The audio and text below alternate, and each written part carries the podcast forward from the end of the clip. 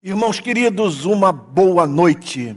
Nós vamos agora para mais uma exposição bíblica da série sobre os conflitos de Cristo com as instituições religiosas do seu tempo. Agora, acontece que nessa segunda-feira nós vamos analisar um texto que não examinamos ainda, que é a parábola do fariseu e do publicano. Eu, por isso, eu peço que você abra a Bíblia no Evangelho de Lucas, capítulo 18, para a leitura dos versos de 9, versos 9 a 14. Repetindo, Lucas, capítulo 18, do verso 9 ao verso 14. Então, diz assim a palavra de Deus, mas veja, através da boca do Senhor Jesus.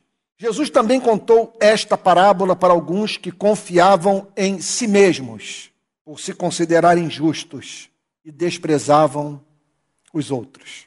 Dois homens foram ao templo para orar. Um era fariseu e o outro publicano.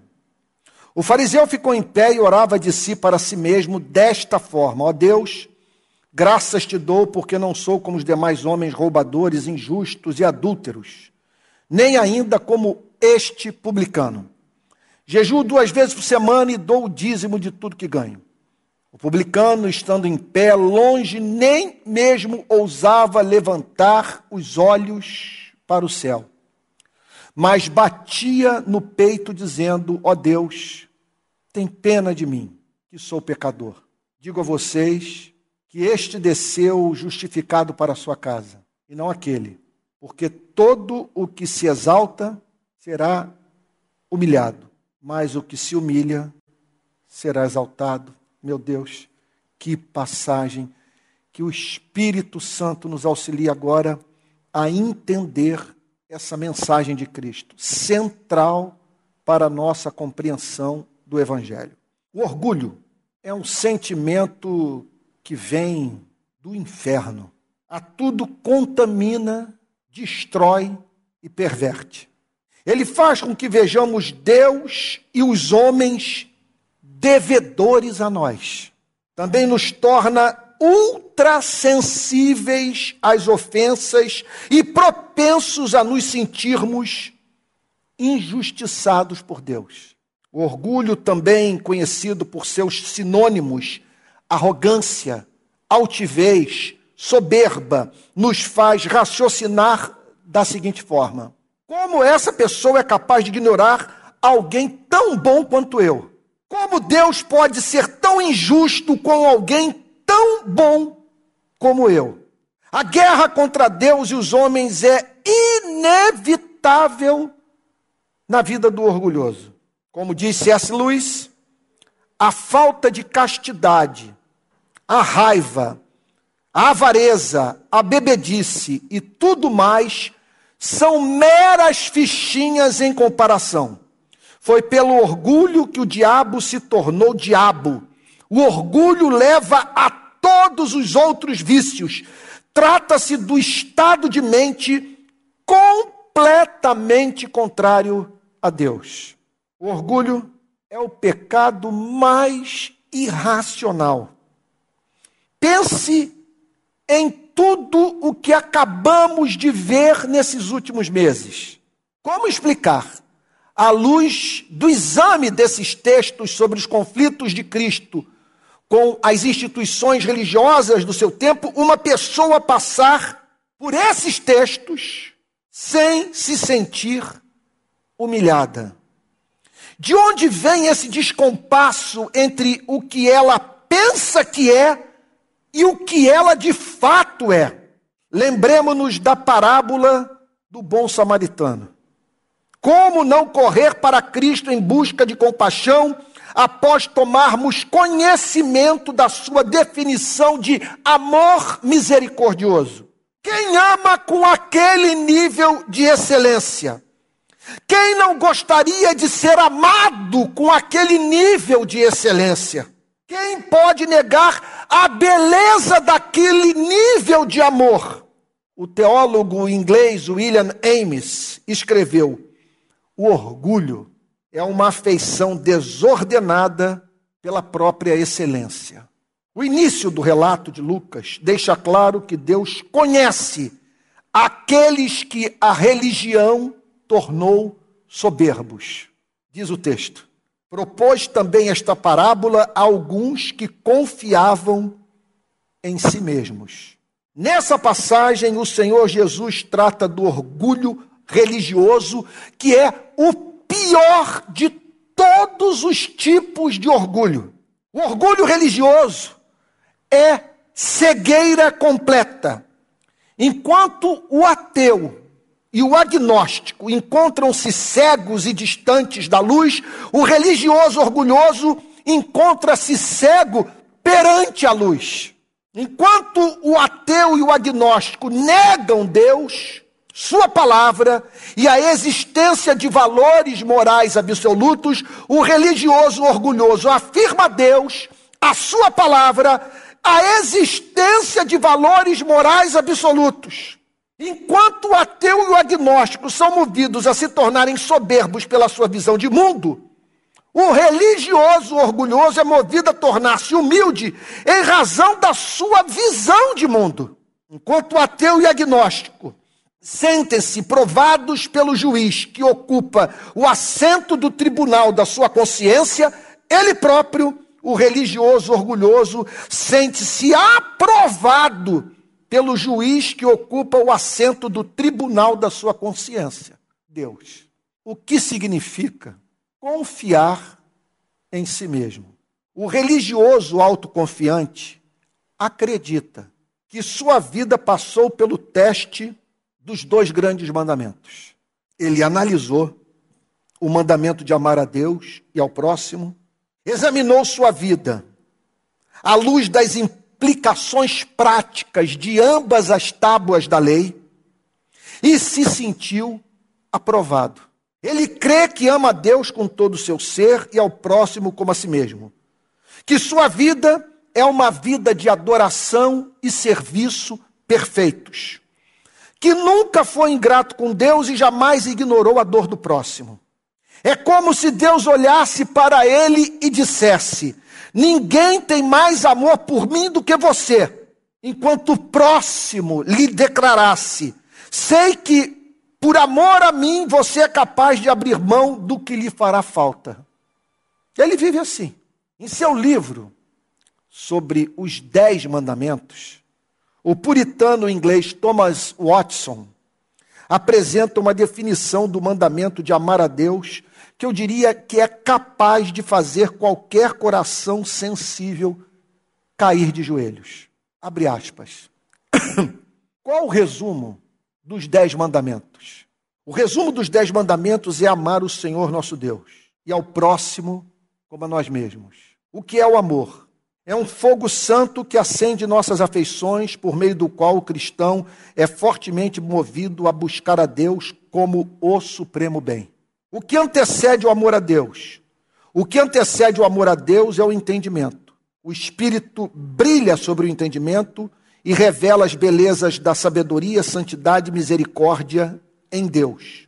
E esses são os ímãs que atraem e dirigem o amor a Deus, declara Watson. Em que consiste a natureza formal do amor?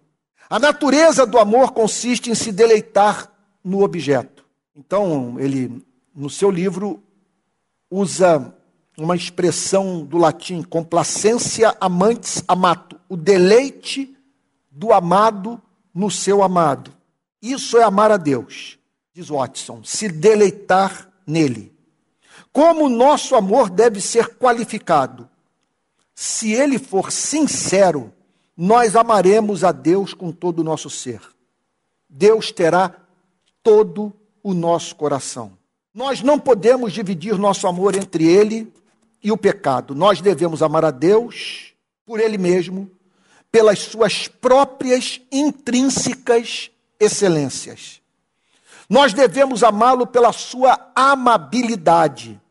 Os hipócritas amam a Deus porque ele lhes dá milho e vinho. Nós devemos amar a Deus por ele mesmo. Nós devemos amar a Deus com toda a nossa força e o amor a Deus deve ser ativo em sua esfera. Amar diz Watson, é afeição industriosa. O amor põe a cabeça para estudar para Deus, as mãos para trabalhar, os pés para correr nos caminhos dos seus mandamentos. Isso é chamado de o trabalho do amor.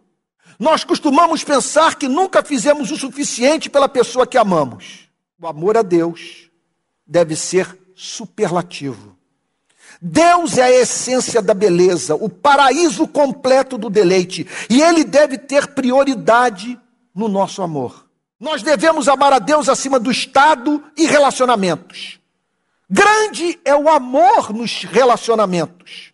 Há uma história, e aqui conclui Thomas Watson seu pensamento. Há uma história na Academia Francesa de uma filha que, quando seu pai foi condenado a morrer de fome, deu a ele que sugasse o leite de seu próprio seio. Mas o nosso amor a Deus deve ser maior do que o amor por pai e mãe. Nosso amor a Deus deve ser constante. O amor deve ser como o movimento do pulso, o qual bate enquanto a vida. Fecha aspas. É claro que são graves e profundas as consequências práticas do orgulho. É sobre elas que Jesus quer falar por meio dessa parábola. Em primeiro lugar, essa pessoa confia em si mesma por se considerar justa. Sendo assim, espera da vida o que somente o justo tem o direito de esperar.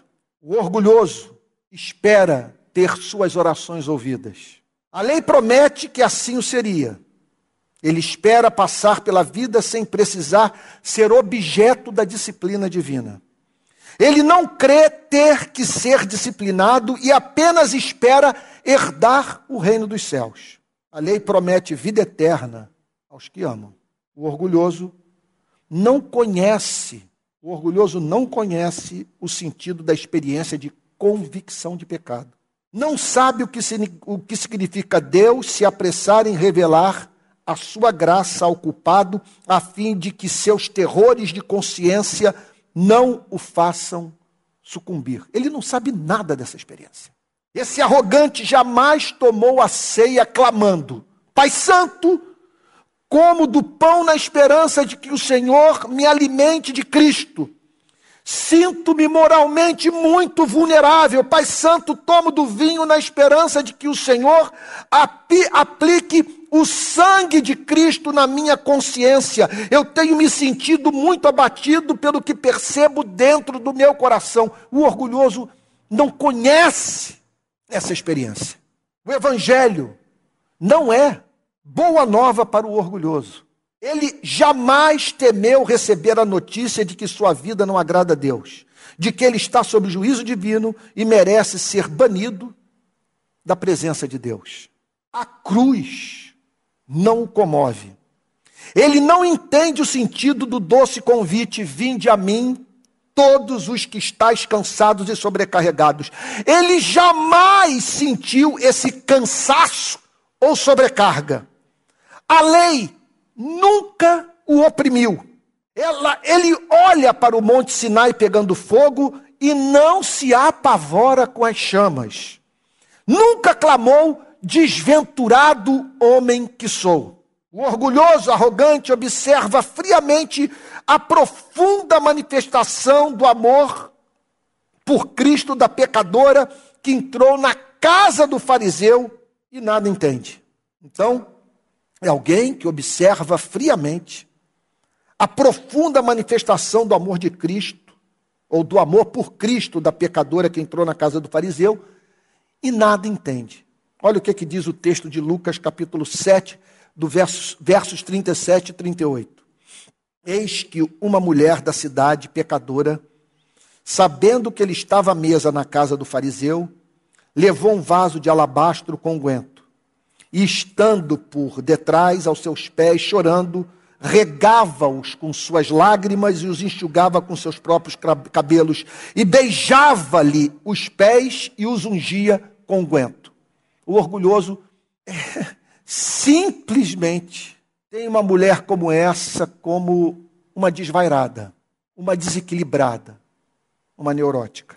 O religioso orgulhoso desconhece o universo da gratidão pelos pecados perdoados.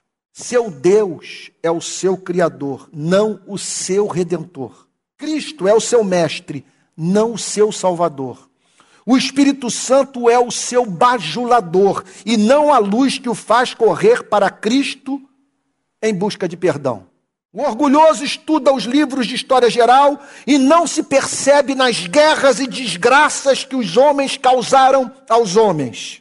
Crê não fazer parte desse mundo, pois não enxerga a relação entre a forma como vive e as injustiças da vida, as grandes injustiças da vida. Se todos vivessem como ele, o mundo viveria a sua utopia, acredita. O conceito de pecado de omissão não ocorre ao religioso arrogante. Ele não percebe que é responsável pelas prisões superlotadas, pelas favelas onde crianças são vítimas de bala perdida, pelos hospitais públicos nos quais o idoso pobre perece, pelas escolas públicas que não conseguem manter em sala de aula o adolescente que vive na miséria. Se Deus tiver de julgar Sodoma e Gomorra, esse homem dirá que desconhece sua participação nos pecados dos demais homens e que o conceito de responsabilidade coletiva é estranho ao seu, ao seu sistema de valores. É impossível o orgulhoso religioso não correr dos relacionamentos humanos. Porque o texto diz: e desprezavam os outros. É o que Jesus declara como consequência dessa soberba espiritual. Como o orgulhoso haverá de lidar com o próximo? Ele tem Deus como alguém que está em débito com ele. Há uma tendência, portanto, de não esperar ser contra contrariado pela vida, nem pelos homens. O religioso arrogante acredita que ninguém tem o direito de contrariá-lo. Por isso, coleciona desafetos de quem se considera sempre a vítima. O religioso empedernido não conhece o estado de alma daquele que se levanta da oração após o recebimento do perdão. Ele não consegue estender ao outro a misericórdia que ele mesmo recebeu de Cristo.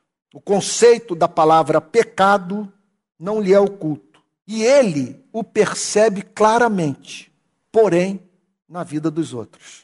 O arrogante da religião odeia quanto a maldade humana tornou mais difícil a vida na cidade onde mora. Ele se manifesta pelas redes sociais, desancando a corrupção, os roubos, a má qualidade dos serviços públicos. Vive aborrecido pelo convívio com tanta gente complicada dentro da igreja. Tudo o irrita profundamente. E por ele, Deus desceria fogo do céu a paciência divina o irrita. Quem não reconhecer a retidão do religioso orgulhoso sempre será objeto da sua raiva. Ele não se surpreende de ser tratado bem, porém, não é verdadeiramente estimado pelas pessoas. Até mesmo seus filhos têm outras referências morais na vida sem mencionar sua mulher que gostaria de estar casada com um homem melhor. Os membros da sua igreja não demonstram interesse em ouvi-lo. Por tudo isso, ele está em guerra com todos. Vale, nesse sentido, citar mais uma vez C.S. Lewis. Abre aspas. Quanto mais orgulhosa for uma pessoa, mais ela detesta o orgulho nas outras. Na verdade, ser você, perdão, na verdade, se você quiser descobrir quanto é orgulhoso, a forma mais fácil de fazê-lo é perguntar-se: quanto eu detesto quando outras pessoas me inferiorizam, ou se recusam a me dar atenção, ou dão palpite, ou são condescendentes comigo, ou são exibidas. O ponto em questão, disse S. Luiz, é que o orgulho de cada pessoa está concorrendo com o orgulho de todos os demais, fecha aspas. O caminho da cura do orgulho religioso começa com a percepção da doença, é o que nos ensina Cristo. Cristo quer salvar, eu tenho dito isso a exaustão nesses nossos encontros. Cristo quer salvar os perdidos da religião, ajudando-os a conhecerem a si mesmos e a Deus. Mais uma vez, o Senhor Jesus usa uma parábola que nos traz lições de vida e morte. Diz assim o Senhor Jesus, abre aspas, dois homens subiram ao templo com o propósito de orar, um fariseu e o outro publicano, fecha aspas. Voltamos a Jerusalém, a cidade igreja. Nela estava o magnífico templo na iminência de ser destruído. Ali, o Criador invisível tornava-se fenomenologicamente visível. Para aquele local se dirigiram dois seres humanos que viviam distintamente em busca de respostas diferentes às suas orações. Um sobe confiante, sorridente, saudando gente pelo caminho. O outro teme entrar no santuário por se sentir indigno. Lá estavam eles, andando na direção do templo a fim de falar com Deus. O movimento das pernas era suprido pela energia do Deus a quem recorriam. As léguas de distância dali, a léguas de distância dali, Pagãos matavam seus filhos para comprar a proteção dos deuses. Homens e mulheres cultuavam animais. Adoradores falavam com a lua e o sol. Eles, por sua vez, subiam ao templo. A questão que se impõe neste relato é: como aquele que não habita em templos feitos por mãos humanas quer que os homens se dirijam a ele? Vou repetir.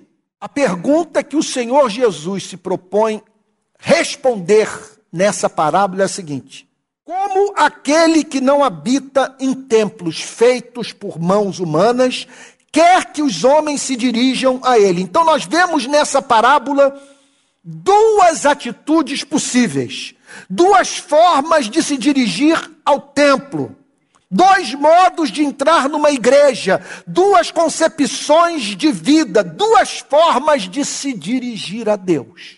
Diz o Senhor Jesus, abre aspas, o fariseu, posto em pé, orava de si para si mesmo desta forma: Ó Deus, graças te dou porque não sou como os demais homens roubadores, injustos e adúlteros, nem ainda como este publicano. Jejuo duas vezes por semana e dou o dízimo de tudo quanto ganho. Fecha aspas. Mais uma vez, devemos nos lembrar de que, muito embora a parábola se baseie provavelmente no que Jesus testemunhara nos seus dias, tudo o que consta nessa história foi deliberadamente criado por Cristo. Sendo assim, é de suma importância que, à medida que avancemos na análise da parábola, indaguemos por que o Senhor Jesus inseriu esse detalhe no que contou. Está entendendo o ponto? Nós estamos diante de uma história inventada por Cristo. Então, cada detalhe dessa parábola foi inserido nela deliberadamente por Cristo. Por que Jesus descreveu essa história dessa forma, nesses termos? Qual o propósito de cada detalhe dessa parábola? Chama-nos atenção a postura do fariseu diante do seu Criador, diante de Deus. Ele está em pé, orando de si para si mesmo, diz Jesus. Não há nas Escrituras orientação quanto à postura física no ato de orar, nem quanto ao local apropriado, nem quanto a se deve ser audível ou não. Pode-se orar sentado, de joelhos, andando, escalando, escrevendo, nadando, pregando, arando, varrendo, lavando, enquanto se ouve, enquanto se pensa no que se vai responder, no templo, na montanha, na praia, na cama, na rua, no quarto. Mas aqui é muito evidente que a postura física e o comportamento do fariseu traduzem o seu estado de alma. Jesus nos induz a crer que o fariseu estava num lugar no qual pudesse ser visto, olhando para o céu em atitude confiante, e o movimento das mãos acompanhando o movimento da alma, cheia de justiça própria. O comentarista americano Simon Kistermaker escreveu, abre aspas, dirigiu-se ao pátio externo, onde podia ser visto e ouvido pelos homens, porque o pátio interno era acessível apenas aos sacerdotes. Lá ele se postou e, olhando para os céus, orava a respeito de si mesmo. Sua oração estava centrada nele mesmo e pretendia que todos ao seu redor a ouvissem. Fecha aspas. Talvez Cristo tivesse a intenção de permitir que enchêssemos as lacunas da história, tomando como base as práticas farisaicas, tão conhecidas nas páginas dos quatro evangelhos. Joaquim Jeremias tem ponto de vista parecido. Abre aspas. Consigo mesmo refere-se a estar em pé, pois a oração silenciosa não era costume. Rezava-se antes em tom meio alto. Deve-se, pois, traduzir. Ele se colocou em posição visível e pronunciou a seguinte oração. William Hendrickson, William Hendrickson expressa o seguinte ponto de vista, abre aspas. O fariseu assume sua postura com ousadia. Orar em pé, erguendo as mãos e os olhos, não era de forma alguma inusitado. Exatamente onde nesse complexo do templo se põe o fariseu? Essa pergunta é central. Não somos informados, mas uma comparação com o versículo 13 pode indicar que ele se, que ele se coloca o mais próximo possível do santuário real, real, com seu lugar santo e o santo dos santos. A quem ele se dirige? Exteriormente falando, ele se dirige a Deus, porquanto ele diz: Ó oh Deus. Interiormente, porém, e realmente, o homem está falando de si a si mesmo. Além do mais, havendo mencionado Deus uma vez, ele não volta mais a citá-lo. Ao longo de toda a sua oração, o fariseu se põe a congratular-se consigo mesmo. Fecha aspas. A oração vem carregada de certa dose de emoção. Observe isso. Ó oh Deus! Jesus deliberadamente põe essa, é, é, essa interjeição, esse modo de orar na boca do fariseu. Ó oh Deus! Agora, há uma diferença entre a verdadeira emoção e a falsa emoção. Pessoas podem se emocionar diante de Deus por motivos diferentes.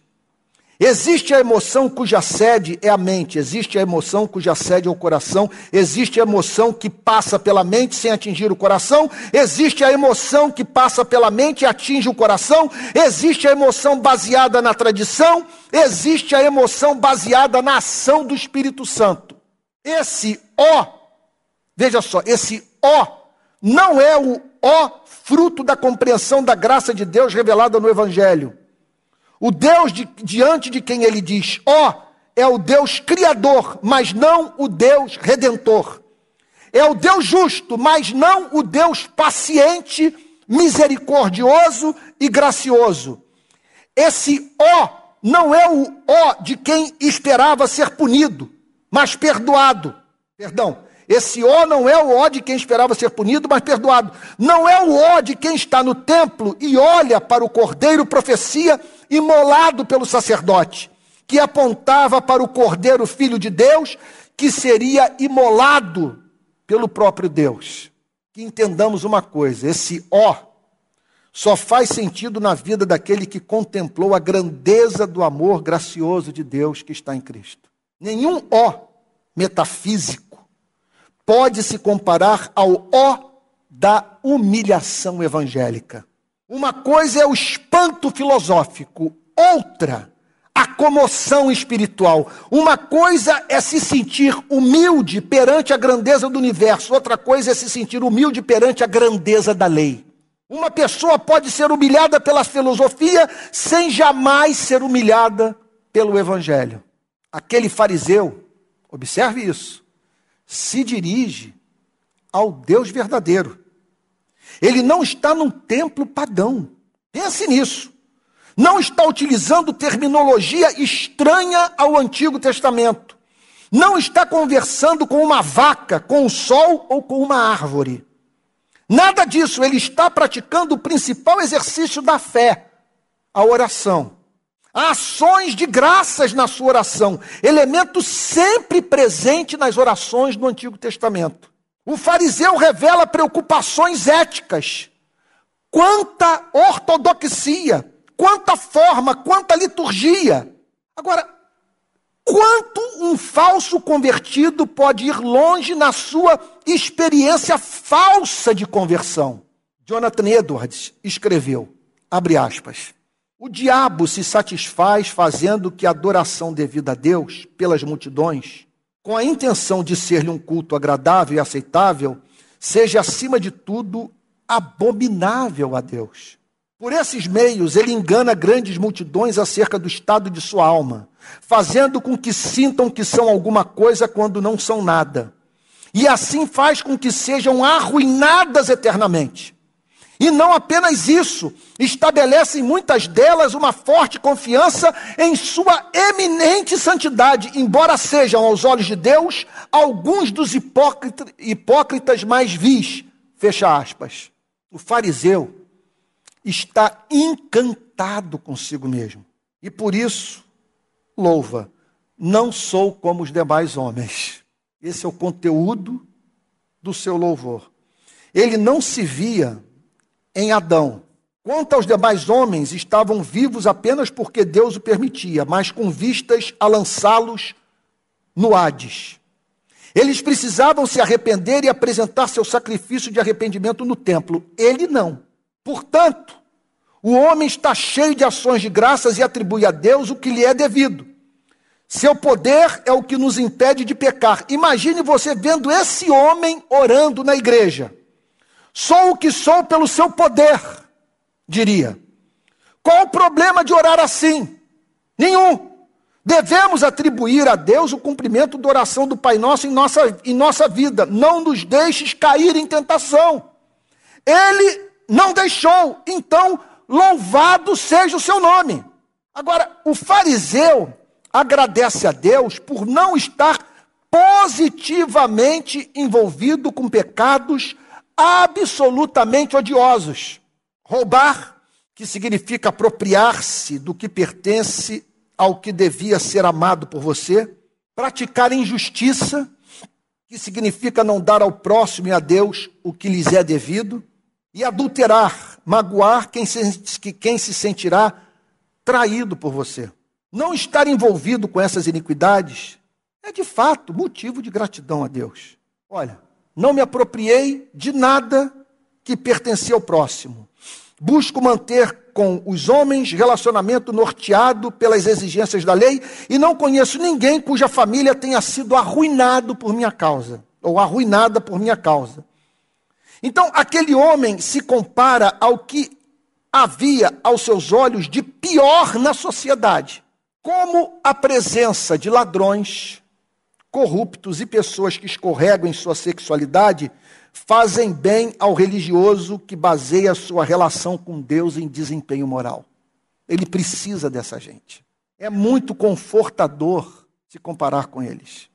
Por isso que quando Cristo surge, ele logo, ele logo trata de matá-lo. Acrescento a parábola as palavras que nela não estão implicitamente contidas. O perdão, acrescento à parábola as palavras que nela estão implicitamente contidas.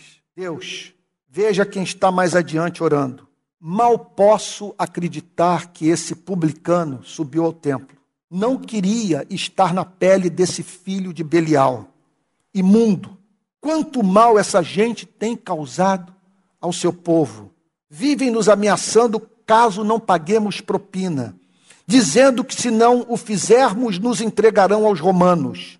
Não nos dão sossego, sempre encontrando uma forma de extorquir dinheiro. Esse cara é um ladrão. Enriqueceu com o suor do rosto do seu povo. Vive entre os gentios, adúltero. Como consegue sexo fácil com o dinheiro que tem? É o que está subentendido nessa oração. É o que ele está dizendo. Joaquim Jeremias lembra que no Talmud consta uma oração do primeiro século que é muito parecida com essa oração do fariseu da parábola criada por Cristo. Abre aspas. Eu te agradeço, Senhor, meu Deus, porque me deste parte junto daqueles que se assentam na sinagoga, e não junto daqueles que se assentam pelas esquinas das ruas. Pois eu me levanto cedo para as palavras da lei, e eles para as coisas fúteis. Eu me esforço, eles se esforçam. Eu me esforço e recebo a recompensa. Eles se esforçam e não recebem recompensa. Eu corro ele, e eles correm. Eu corro para a vida do mundo futuro e eles para a fossa da perdição. Fecha aspas. Os motivos das suas ações de graças iam além. O fariseu era grato pelo plus da sua obediência. Afinal, cria viver uma vida mais santa do que a lei exigia. Jejuo duas vezes por semana e dou dízimo de tudo quanto ganho. Jamais Deus pediu do seu povo dois jejuns semanais, nem mensais. Contudo, os membros da sua seita jejuavam toda segunda-feira e quinta-feira. As ofertas daquele grupo também buscavam seguir padrão acima do prescrito pelo Antigo Testamento. A lei estipulava que o dízimo devia ser pago sobre certas colheitas, mas eles dizimavam até mesmo as ervas do jardim. Como disse Jesus, mas ai de vós, fariseus, porque dais o dízimo da hortelã, da ruda e de todas as hortaliças e desprezais a justiça e o amor de Deus. Devias, porém, fazer estas coisas sem omitir aquelas. William Hendrickson, William Hendrickson escreveu o seguinte: abre aspas. Em seu aspecto positivo, o fariseu menciona em sua oração algumas obras superrogatórias que ele está realizando. Porventura não está ele fazendo muito mais do que a lei determina? Esse homem não jejua apenas uma vez durante o ano, como sugere Levítico, capítulo 16, verso 29. Ou apenas em determinados meses. Não, ele jejua duas vezes por semana, provavelmente na segunda e na quinta-feira. E quando chega o dízimo, também nesse aspecto ele sobressai a todos. Ia além das demandas da lei, tal como pode ser encontrado em Deuteronômio capítulo 14, versos 22 e 23. Ele paga o dízimo até mesmo dos vegetais, diz Hendrickson, segundo Lucas capítulo 11, verso 42, fecha aspas. Eu tenho muito mais a falar sobre essa parábola.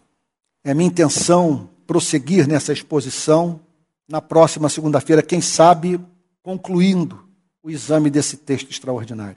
Agora, mais uma vez, Cristo chama a sua e a minha atenção para o estrago que a instituição religiosa pode causar na nossa vida. Nesse caso aqui, ela criou um monstro. E às vezes, quando eu vejo comportamentos entre nós, cristãos evangélicos brasileiros, sinceramente, eu não ousaria dizer isso para ninguém. E não há uma só pessoa que me encontre em rede social atacando diretamente irmãos na fé, ou quem quer que seja, exceto a autoridade pública, a qual eu não imputo em falo sobre o que fazem e protesto, porque seu comportamento é capaz de trazer prejuízo para milhões de vidas humanas. E é o que está em curso no nosso país. Estamos aí, segundo as pesquisas, com 120 milhões de brasileiros expostos à insegurança alimentar. 33 milhões de brasileiros lutando para encontrar o pão. Gente que acorda sem saber como fará para comer. Você sabe o que é isso? Você ir dormir sem a certeza, dormir de estômago vazio, sem a certeza que no dia seguinte você terá acesso a um prato de comida. Agora, eu tenho que confessar que quando eu vejo o que eu vi essa semana, por exemplo, eu fico a pensar de onde saíram esses monstros. Porque só o orgulho para explicar um comportamento como esse. Sobre o que, que eu estou falando? Sobre o modo como evangélicos lidaram com a gravidez de uma menina de 11 anos. Eles ficaram sabendo do drama dessa menina, dessa criança. Eu tenho uma filha com 11 anos de idade, Então, essa causa tocou profundamente meu coração. Quer dizer, eles tomaram conhecimento desse drama, da intenção da criança e da mãe de não ter o bebê. Uma tragédia familiar indescritível que causou sofrimento indizível e que remeteu todos aqueles que souberam do caso para aquilo que eu chamaria de santo dos santos da dor incomunicável da alma humana. Uma situação para a qual você olha e você diz: só me resta me manter em silêncio, me colocar no lugar do que sofre e na completa impossibilidade de fazer algo pelas vítimas dessa tragédia, me recusar, falar o que possa vir a ser conhecimento dos que agonizam, aprofundar assim o seu desespero. Chamaram de assassinato a escolha feita pela criança e pela mãe de não ter o bebê. Houve quem dissesse: numa tragédia como essa, nós temos que proteger a criança e o bebê. Olha, eu estou consciente de tudo aquilo que a Bíblia fala sobre a santidade do feto, da vida intrauterina, da santidade do ser humano, da concepção à morte. Mas como proteger ambas as vidas diante de um quadro como esse, em que a criança, até onde sabemos, e essa é a informação que nos chegou, diante do fato de que a criança optou por não ter o bebê. Eu, eu imaginei, conforme já, já vivi na, nas mais diferentes áreas da vida, tipo de experiência, ser chamado para participar do momento da mais alta intimidade da vida de uma família, e de alguém me chamar para conversar com essa criança que tem a idade da minha filha e ouvi-la dizer: tio, eu não consigo ter esse bebê. Aí eu pergunto a você: o que fazer? E quem é essa criança? O que nós sabemos sobre a sua estrutura mental, sobre o seu quadro psicológico? E aí ocorre algo trágico, doloroso para todo mundo. E como que nós podemos ir para as redes sociais e escrever aquilo que, caso chegue ao conhecimento dessa criança, eu, por exemplo, tenho uma filha que sabe transitar com muita desenvoltura no mundo das redes sociais. Pensemos no caso dessa criança tomar conhecimento do que cristãos evangélicos falaram sobre o seu drama. Eu não estou aqui trivializando a vida do bebê. O que eu estou dizendo é que, ao tomar conhecimento desse caso, eu me vi diante do drama de Jó, perante um sofrimento que eu não conheço pela graça divina nem de longe, e o santo temor de tornar mais agudo ainda o suplício de uma menina. Como ousamos, em nome de Cristo, falar sobre o drama alheio? e participar de debates acalorados, públicos, nas redes sociais, sem a mínima intenção de socorrer os que sofrem. E o pior, condenando a nós mesmos. Porque ao publicamente nos imiscuirmos no drama de uma família que não nos convidou para ouvir a nossa opinião, veja só, nós nos expormos ao mesmo tipo de desgraça.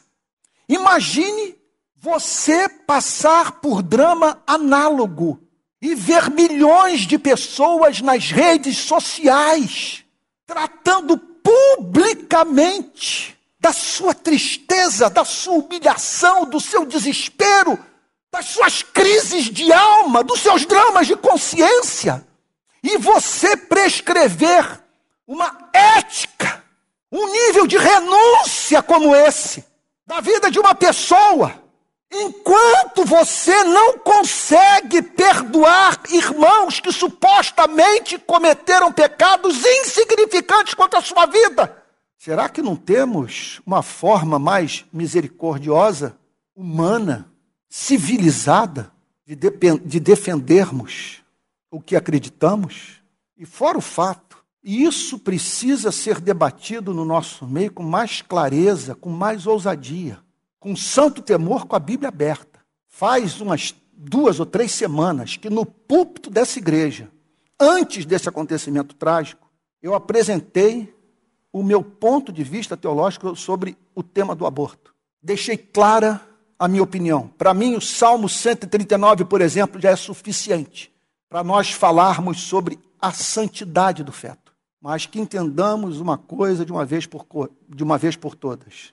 Nem, veja só, nós podemos ter o mesmo ponto de vista ético e, contudo, discordarmos sobre o melhor meio para que o valor que defendemos seja preservado na sociedade é possível defender a santidade da vida humana, da concepção à morte, sem que levemos pessoas a odiar a Cristo, a menosprezar a igreja e ter raiva das nossas crenças. É, eu fico a pensar em pessoas que, em razão das circunstâncias de vida em que vieram a se encontrar, experimentaram a mais profunda vulnerabilidade moral, que por isso foram tornadas pelo governo providencial de Deus e ação da sua graça bendita misericordiosas. Então, como pode chegarmos ao ponto de termos que pedir a Deus que a mãe dessa menina de 11 anos e essa criança não leiam jamais o que cristãos escreveram sobre a sua agonia nesses últimos dias. Não estou chamando ninguém para relativizar o valor moral dessa magnitude. O que eu, o que eu gostaria é que você considerasse o fato que, ao tratar de modo tão desumano os conflitos de consciência de uma família que você não conhece, cuja estrutura emocional você ignora, eu peço que você considere o fato que você se verá um dia diante dessa fita métrica que você usou e que exigirá de você, caso você aplique o mesmo princípio à sua própria vida, um nível de renúncia que você julga desumano. E eu espero em Deus que o seu drama não se torne público e você não veja a dor da sua família ser objeto de debate por parte de pessoas que você nunca viu na vida e que não manifestaram nenhum interesse em o ajudar e que nos seus conflitos éticos você seja preservado da experiência de ver alguém cobrar de você o que você não se sente preparado para dar.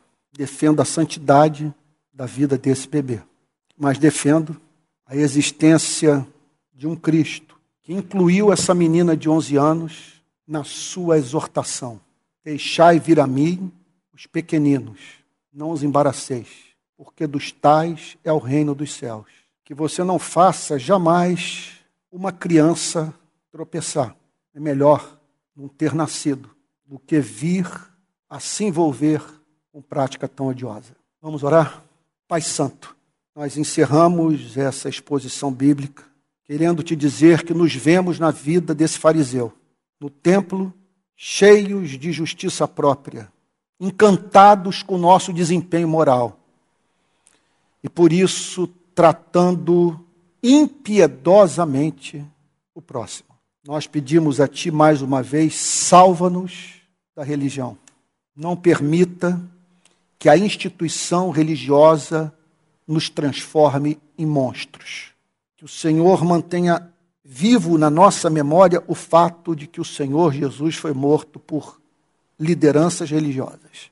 Imploramos a Ti, Senhor, salva-nos da cultura religiosa que transforma ser humano em androide. Em nome de Jesus. Amém. Uma boa noite, até a próxima segunda.